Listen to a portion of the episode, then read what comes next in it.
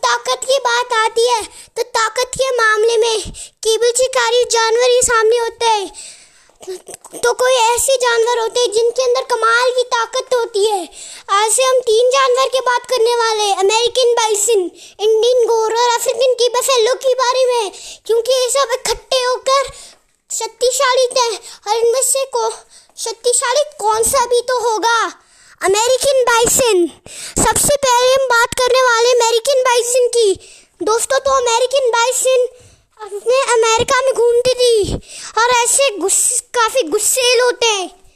लेकिन लेकिन जब ये गुस्सा में, लेकिन जब ये गुस्से में आते हैं तो सामने वामा की खेल नहीं। क्योंकि अमेरिकन बाइसन सबसे शक्तिशाली तो होती है।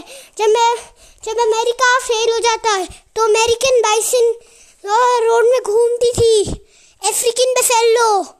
अफ्रीकन बफेलो सबसे गुस्से जानवर होती है। वो शेरों बाघों सबके ऊपर हमला कर देती है। इंडियन गोर इंडियन गोर सांड की वजह से बाइस हम इंडियन गोर को कहते हैं अमेरिकन इंडियन बाइसन को भी कहते हैं। वो बाइसन और भैंसे के नाम से भी जाते हैं। तो सबसे शक्तिशाली और, और इंडियन गोर सबसे शक्तिशाली थे बाइसन भैंसे थी। और तो सबसे शक्तिशाली जानवर है।